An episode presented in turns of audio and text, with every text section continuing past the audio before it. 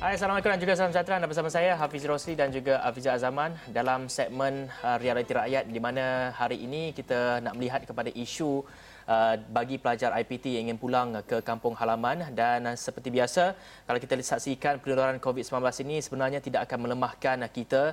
Jika kita sama menghadapinya anda tidak berkesorangan uh, dalam menghadapi waktu getir ini. Kerana kami di Esrawani membawakan program ataupun segmen realiti rakyat ini menjadi tumpuan yang mengangkat suara rakyat dan juga realiti kehidupan mereka akibat COVID-19. Dan untuk rakyat anda boleh suarakan ataupun menghubungi kami di Esra Awani dan untuk kepimpinan uh, Esra Awani akan memberi peluang kepada setiap wakil rakyat ataupun setiap kepimpinan yang ada uh, untuk menyuarakan realiti di kawasan anda dan ekonomi juga merupakan uh, satu perkara yang penting oleh itu dari sekecil-kecil usahawan mikro sehinggalah perniagaan uh, gedung besar ini platform untuk anda suarakan isu dan inovasi yang diperlukan. Dan setiap masalah, segala kegusaran akan kami bawakan di Astro Awani. Tiada yang tertinggal, tiada yang terpinggir. Kerana Astro Awani prihatin, kekal di rumah, kita jaga kita untuk hapuskan COVID-19. Segmen Realiti Rakyat hari ini bermula sekarang.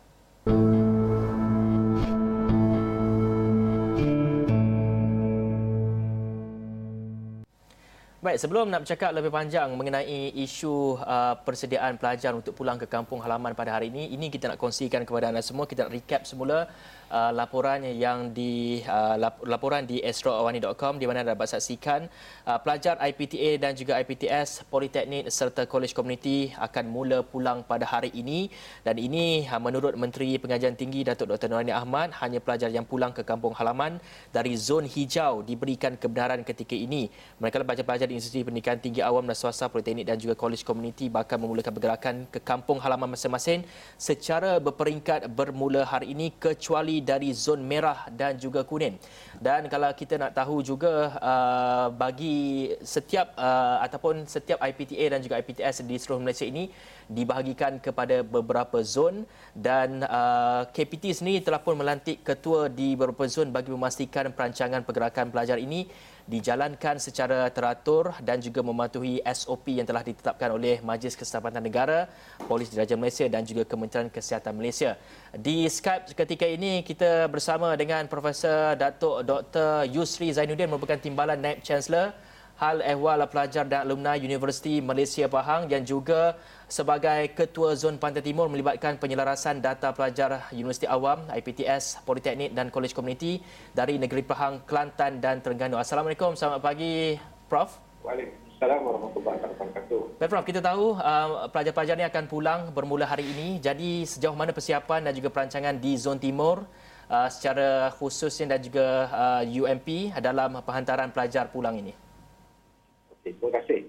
Uh, antara perkara yang kita akan tumpukan ialah kita menubuhkan uh, jawatan kuasa yang menetapkan tugas-tugas dan tanggungjawab yang perlu dilakukan. Untuk makluman, sebenarnya uh, pergerakan hari ini, iaitu 27 hari bulan ini merupakan pergerakan daripada zon uh, tengah ke zon utara sahaja. Manakala untuk zon timur akan bergerak pada 20 bermula pada 29 hari bulan uh, April ini yang mana ia melibatkan ketiga-tiga negeri tetapi hanya dalam uh, di dalam uh, lingkungan uh, zon timur saja. Di mana jawatan kuasa jawatan kuasa ini melibatkan jawatan kuasa SOP, jawatan kuasa uh, keselamatan, kesihatan, uh, pengangkutan dan juga jawatan kuasa penginapan serta perhubungan awam ini kita kita bentuk dan kita telah rancangkan hampir uh, tiga minggu yang lalu untuk menggerakkan supaya dia dapat uh, kita lakukan dengan baik uh, penghantaran pelajar-pelajar ini. Hmm. Uh, Prof, dalam masa yang sama juga, boleh tak kita nak tahu dan memastikan bahawa ibu bapa menerima anak mereka dalam keadaan yang uh, baik dan tidak uh, menimbulkan sebarang keraguan mengenai kesihatan anak-anak mereka? Mungkin uh, Prof boleh ceritakan uh, operasi uh, membawa pulang itu, apa lang- uh, langkah pertama, langkah kedua, langkah ketiga pelajar itu dibawa ke, ke mana, uh, basnya ada tak saringan COVID-19, ujian saringan dijalankan sebelum mereka dibawa pulang dan sebagainya, Prof? Ya. Yeah pelajar-pelajar uh, yang hanya kita bawa ialah pelajar daripada zon hijau saja uh-huh. yang mana kita akan bawa pun kepada zon hijau. Bermakna di sini uh, setiap pelajar akan di-screen atau dibuat saringan kesihatan mereka sebanyak uh, tiga kali uh-huh. semasa sebelum uh, berlakunya pergerakan. Uh-huh. Dan ini akan menyebabkan mereka perlu begitu-begitu sihat. Kita ada temperature tertentu yang membenarkan mereka untuk naik. Jika mereka tidak sihat, maka kita tidak uh, membenarkan mereka untuk meneruskan perjalanan. Juga dalam masa yang sama, setiap bas uh, akan di, uh, disanitiskan untuk tujuan uh, kebersihan tadi sejam sebelum uh-huh. oleh pihak bomba dan juga seterusnya apabila dia sampai pada destinasi kita akan sanitisasi sekali lagi uh-huh. dan juga apabila dia balik ke uh, ke departure point ataupun kita panggil point of departure iaitu setiap universiti dan para pelajar semua akan dibekalkan dengan makanan uh, sebab pergerakan sebanyak kebanyakan pergerakan ialah pada waktu malam iaitu selepas pukul 9 malam. Dan uh, semua uh, drop off point kita ialah di uh, IPD, daerah uh, tempat yang kita hantar yang berhadapan dengan para pelajar dan ataupun uh, pejabat daerah. Di situ adalah merupakan drop point kita dan di situ jugalah uh, mana uh, pihak Rusia di sana akan menghantar pelajar ke rumah. Mana di sini ibu bapa setakat ini tidak dibenarkan untuk uh, mengambil anak mereka. Yang kita tahu bahawa anak mereka akan sampai ke rumah. Tetapi di, apabila sampai ke rumah, para pelajar ini dalam masa yang sama juga kita akan sanitize dan juga kita akan pastikan mereka ini uh, bersih. Mereka telah berada di dalam kampus ni dah hampir tiga fasa. Maknanya sudah lama. Uh, juga, tapi uh, untuk perhatian juga semasa bila sampai di rumah, elakkanlah uh, bersalam, uh, berpelukan dengan uh, ibu bapa sebab ini akan menyebabkan kita risau ya akan apa keadaan ini akan uh, berlaku untuk kita tidak kita tidak mahu ada ada unsur risiko yang lain. Hmm. Jadi, Jadi itu adalah antara beberapa yang telah kita lakukan dan pastikan setiap pelajar tadi begitu, begitu sehat. Malah di dalam bas pun kita mengadakan social distancing, penjarakan hmm. sosial hmm. di mana hanya 20 orang sahaja uh, pelajar yang akan berada di dalam bas uh, dan juga bersama dengan seorang uh, LO. LO ini adalah pegawai daripada universiti yang akan uh, uh, memantau dan terus mengikut uh, perjalanan ke uh, destinasi yang telah ditetapkan. Hmm. Jadi uh, uh, adakah pelajar itu apabila mereka sampai di rumah ada tak keperluan kepada mereka untuk memastikan penularan COVID-19 ini tidak berlaku ada tak keperluan untuk mereka kuarantinkan diri mereka selama 14 hari?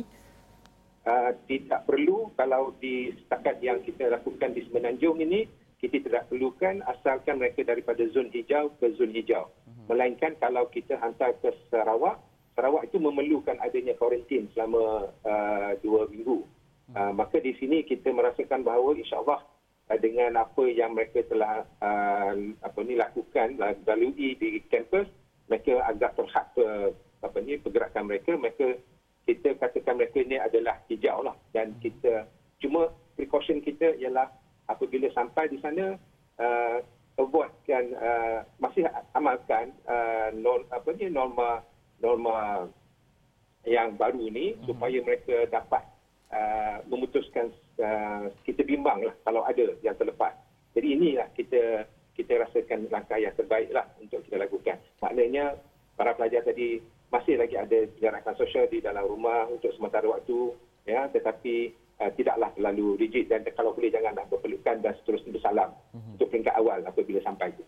Prof, saya memerlukan uh, pengesahan daripada Prof sekali lagi. Adakah uh, pada hari ini saja you uh, ataupun IPTA dan juga IPTS di berada di zon utara saja yang akan bergerak ataupun seluruh Malaysia yang menuju ke utara? Mungkin Prof dapat ya. terangkan sekali. Uh, cuma zon uh, tengah iaitu di Kuala Lumpur, di Lembah Kelang ke utara iaitu melibatkan pelajar-pelajar UA dan juga IP uh, Politeknik dan uh, Politeknik dan juga uh, College Community. Itu saja yang bergerak dahulu sebab kita nak tengok dari segi uh, bagaimana perjalanan ini supaya dia tidak menimbulkan banyak masalah. Bermakna selepas uh, yang 27 hari bulan ini maka semua akan bergerak uh, bukan sekadar serentak tetapi mengikut zon-zon tertentu yang telah kita jadualkan sehingga uh, 10 hari bulan uh, 5. Baik, uh, uh Prof juga dilantik sebagai Ketua Zon Pantai Timur. Ini kita nak tahu yeah. berapa banyak pelajar-pelajar yang akan uh, dibenarkan untuk pulang ke kawasan masing-masing dan juga melibatkan berapa IPTA, IPTS, uh, Politeknik dan juga College Community. Berapa jumlah keseluruhannya?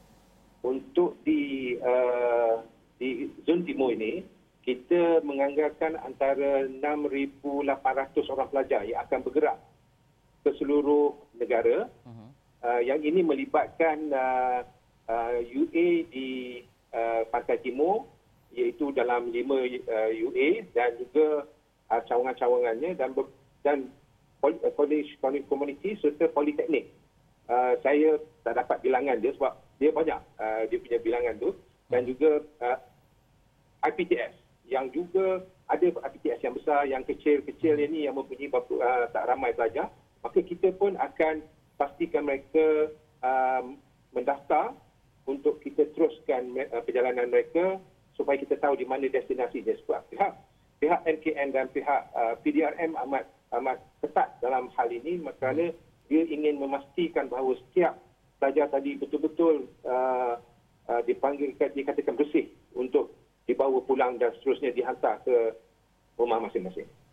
Uh, Prof, dalam masa yang sama juga uh, kita difahamkan seperti yang Prof katakan tadi, pelajar yang berada di zon hijau yang boleh pulang ke zon hijau. Uh, bagaimana dengan pelajar-pelajar yang berada dalam zon jingga, zon merah itu? Uh, ada tak kemungkinan sebarang prosedur SOP uh, standard yang sedang dikaji supaya mereka ini walaupun berada dalam zon jingga, zon kuning, merah ini, wal, uh, mereka yang kita boleh sahkan berada di kampus dan uh, bersih daripada COVID-19 ada ada tak sebarang kajian dilaksanakan untuk supaya mereka ini uh, boleh pulang juga? Dan dalam masa yang sama mereka yang uh, di luar kampus itu untuk mereka yang berada di zon jingga kuning dan juga merah ni uh, prof? Uh, kalau mengikut apa yang telah ditetapkan oleh pihak uh, MKN uh, juga KKN kita tidak uh, membenarkan uh, pelajar-pelajar daripada zon jingga dan juga zon merah ini untuk pulang ke zon kuning ya ke pulang ke kampung. Mhm. Sebab ini uh, untuk menghindarkan daripada penularan seterusnya. Mhm. Uh, begitu juga pelajar-pelajar yang berada di luar, terutama sekali pelajar yang berada di luar kampus. Mhm. Sebab kita tidak dapat tahu pergerakan mereka sebenarnya. Tetapi saringan-saringan itu dibuat. Uh, tetapi kita akan pastikan bahawa SOP yang khas untuk mereka ini uh, kita tentukan dan memang mereka ni akan balik juga. Uh, tapi cuma memakan masa sedikit Uh, tetapi bagi yang zon hijau, uh, zon kuning tetapi di dalam kampus, kita akan uh, uh, melakukan begitu ketat punya pemeriksaan untuk kita membawa pulang. Sebab departure point dia ialah semua berada di setiap universiti yang kita akan uh, pilih untuk membawa para pelajar tersebut. Prof, uh, kalau kita lihat juga uh, dari segi kebanyakan uh, pelajar-pelajar daripada uh, zon pantai timur ini mungkin ada juga pelajar-pelajar daripada Sabah dan juga Sarawak bagaimana proses untuk mereka pulang ke negeri masing-masing dan juga kita nak tahu dari segi bagi pelajar antarabangsa yang belajar di IPT dan juga IPTS di zon timur ini bagaimana adakah mereka ini disarankan untuk pulang ke negara masing-masing ke bagaimana? Uh, untuk pelajar Sabah dan Sarawak uh, kita ada uh, tim di, di peringkat KPT yang sedang menguruskan pergerakan mereka sebab uh, pergerakan mereka ini terlalu ramai. Uh, di mana kita akan menghantar setakat ini ialah uh, kita akan uh, hantar ke KLIA untuk uh, apa ni untuk menggerakkan mereka. Saya rasa kalau itu paling awal pun kita dapat mulakan pada uh, awal Mei. Itu pun awal Mei sebab apa dari segi tempahan uh, pesawat dan juga beberapa isu berkaitan dengan penerimaan mereka di sana sebab bila sampai di Sabah dan Sarawak tu mereka perlu ke destinasi-destinasi yang lain yang perlu sama ada menaiki bas, menaiki uh, kapal terbang lain untuk sambungan ke kampung-kampung halaman mereka yang agak jauh daripada uh, di airport yang utama iaitu di Kuching dan juga di Kota Kinabalu. Manakala bagi pelajar-pelajar antarabangsa kita tidak uh, menyarankan mereka pulang tetapi mereka harus uh, berada di dalam kampus untuk tempoh masa tersebut sebab apa uh, PNP kita uh, pengajaran dan pembelajaran uh, berjalan secara online uh, dalam tempoh masa yang uh, kita adakan PKP ini di setengah-setengah universiti. Uh, Prof, dalam masa yang sama juga untuk mereka pelajar-pelajar yang semenanjung ni mereka akan pulang dengan bas dan pelajar-pelajar di Sabah dan juga Sarawak mungkin ada penerbangan-penerbangan tertentu. Adakah uh, kesemua kos pengangkutan pelajar ini ditanggung sepenuhnya oleh uh, kerajaan ke bagaimana? Ya, uh, saya telah mendapat uh, maklumat ini bahawa pihak kerajaan akan menanggung uh, uh, perbelanjaan untuk sama ada ke luar negara, uh, ke Sabah Sarawak ataupun juga ke dalam semenanjung ini. Hmm. Uh, Prof, dalam masa yang sama, ya. uh, dalam masa yang sama ingin uh, saya bertanyakan kepada Prof juga kalau kita tahu segala prosedur dan juga operasi standard ini dirancang dengan teliti untuk membawa pelajar dan sebagainya. Uh, tapi ada tak macam worst case scenario punya plan sekiranya terjadi uh, apa-apa yang kita tidak inginkan ketika uh, sampai ada penyebaran baru dan sebagainya. Ada case uh, worst case scenario? Adakah plan-plan yang dirancang ini uh, mungkin akan uh, dihentikan ke macam mana? Ya, kalau kita mengikutkan apa yang kita rancang insya-Allah Uh, kalau betul-betul kita kita dah teliti lama SOP ini dan kita telah bangkitkan dan kita bincang dan juga kita telah membawanya kepada peringkat MKN, KKM uh, untuk ada PDRN untuk dapat clearance. Uh-huh. Maka saya rasa ianya uh, agak sukar untuk akan berlaku penularan melainkan jika kawasan-kawasan yang mana destinasi yang dihantar itu akan berlaku adanya uh, penularan yang baru. Yang itu maknanya tindakan akan diambil oleh pihak pihak yang berada di kawasan-kawasan tersebutlah. Maknanya untuk kita, kita setakat apa yang kita lakukan ini, kita dah rasa begitu uh, baik uh-huh. uh, untuk kita lakukan yang terbaik dan telah mendapat uh, kebenaran dan juga pengesahan daripada MKN untuk kita menggerakkan para pelajar tersebut. Baik Prof, uh, kita nak berehat dulu seketika dan selepas ini banyak lagi uh, kita ingin membincangkan mengenai isu uh, persediaan pelajar untuk pulang ke kampung mereka bermula hari ini. Kita berehat dulu seketika, kita kembali selepas ini.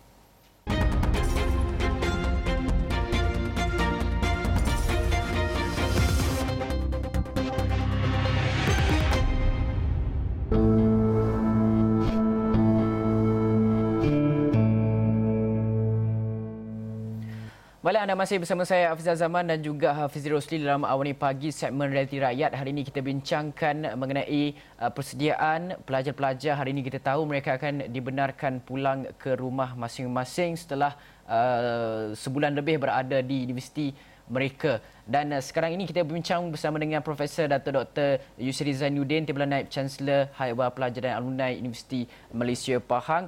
Uh, Prof, kita nak terus saja kepada Prof. Prof, kita tahu pelajar ni dia ada pelbagai ragam uh, sebagainya kan. Mereka ni ada macam-macam cara, macam-macam perangai dan sebagainya. Mungkin uh, bagaimana perancangan Prof SOP dalam SOP yang kita terapkan untuk membawa mereka pulang ke Uh, kampung halaman mereka bagaimana untuk kita mendisiplinkan mereka?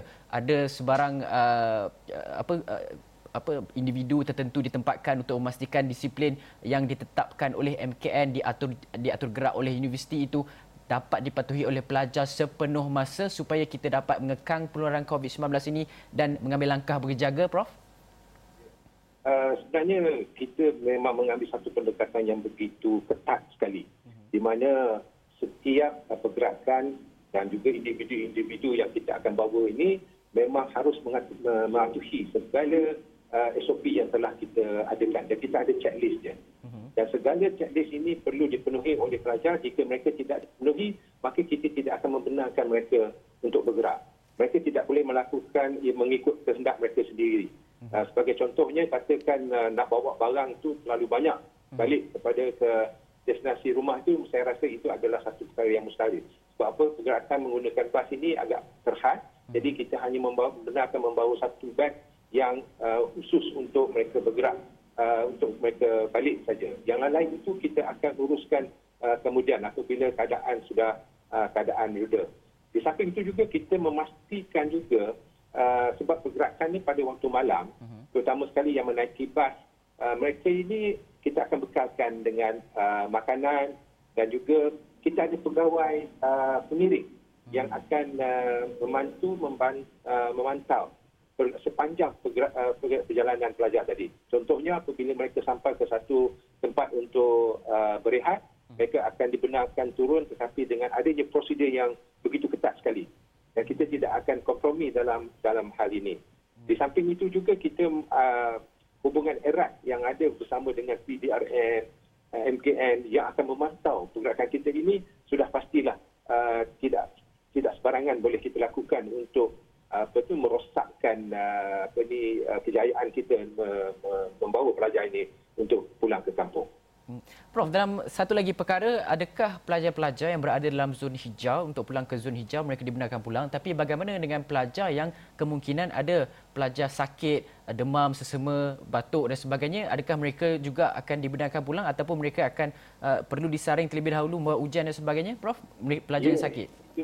memang memang itu adalah uh, perkara pertama sebelum mereka menaiki bas itu kita akan saring lagi sekali sebelum tu kita dah ada buat saringan dua hari sebelum tetapi hari yang uh, perjalanan tu sebelum perjalanan tu pun kita akan saring sekali lagi kalau dia ada batuk dia ada sesama dan dia ada uh, temperature dia meningkat uh, melebihi 7, 37.5 yang kita rasakan sesuai maka mereka akan di uh, tidak dibenarkan untuk meneruskan perjalanan mereka akan pergi untuk next uh, cycle yang kita akan uruskan perjalanan mereka selepas itu.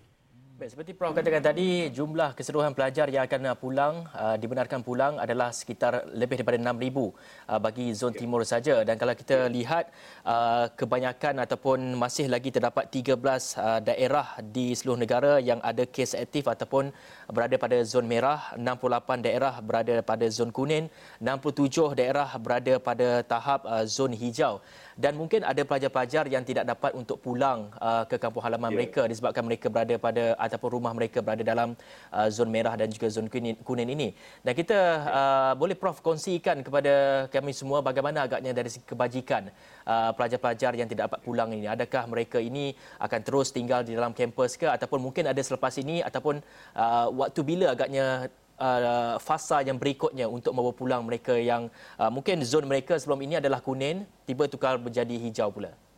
Ya.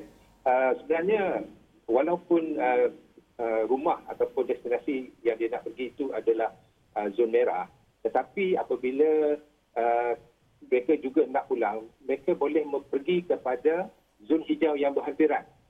Tetapi syaratnya ialah mestilah Uh, rumah keluarga ataupun rumah saudara mara uh-huh. yang mana mereka perlu mengelu, apa ni saudara mara itu mengeluarkan surat membenarkan pelajar ini untuk pergi ke rumah itu. Itu adalah salah satu cara untuk membenar juga pelajar yang zon merah untuk pulang tetapi dia tidak boleh pulang ke zon merah tetapi yang berhampiran. Tetapi mesti ada saudara mara dia yang mana dia membenarkan untuk tinggal di rumah uh, tersebut. Kalau tidak kita tidak akan uh, membenarkan. Uh, begitu juga dengan uh, jika ianya berlarutan uh, uh, zon merah itu kita akan pastikan mereka berada di dalam kampus dan kita akan menyediakanlah uh, seperti makanan dan juga penempatan penempatan yang sesuai sehinggalah keadaan yang mengizinkan. Itu pun semua tergantung kepada uh, pengesahan daripada pihak MKN untuk membenarkan kita membawa mereka ke zon yang telah uh, ditentukan. Sama ada yang tadi yang merah ataupun yang kuning. Tetapi definitely apabila kita melihat pada keadaan sekarang memang zon kuning dan zon merah memang tidak dibenarkan untuk dihantar pelajar tersebut. Jadi para pelajar harus memahami dan ibu bapa harus memahami keadaan ini kerana eh, kita adalah menggunakan satu peraturan yang amat ketat. Kita tidak mahu, mahu uh, mewujudkan satu kluster baru atau dalam hal dalam hari ini. Kita amat berhati-hati dan pihak KPT sendiri saya rasa amat uh, meneliti tentang hal ini supaya ia tidak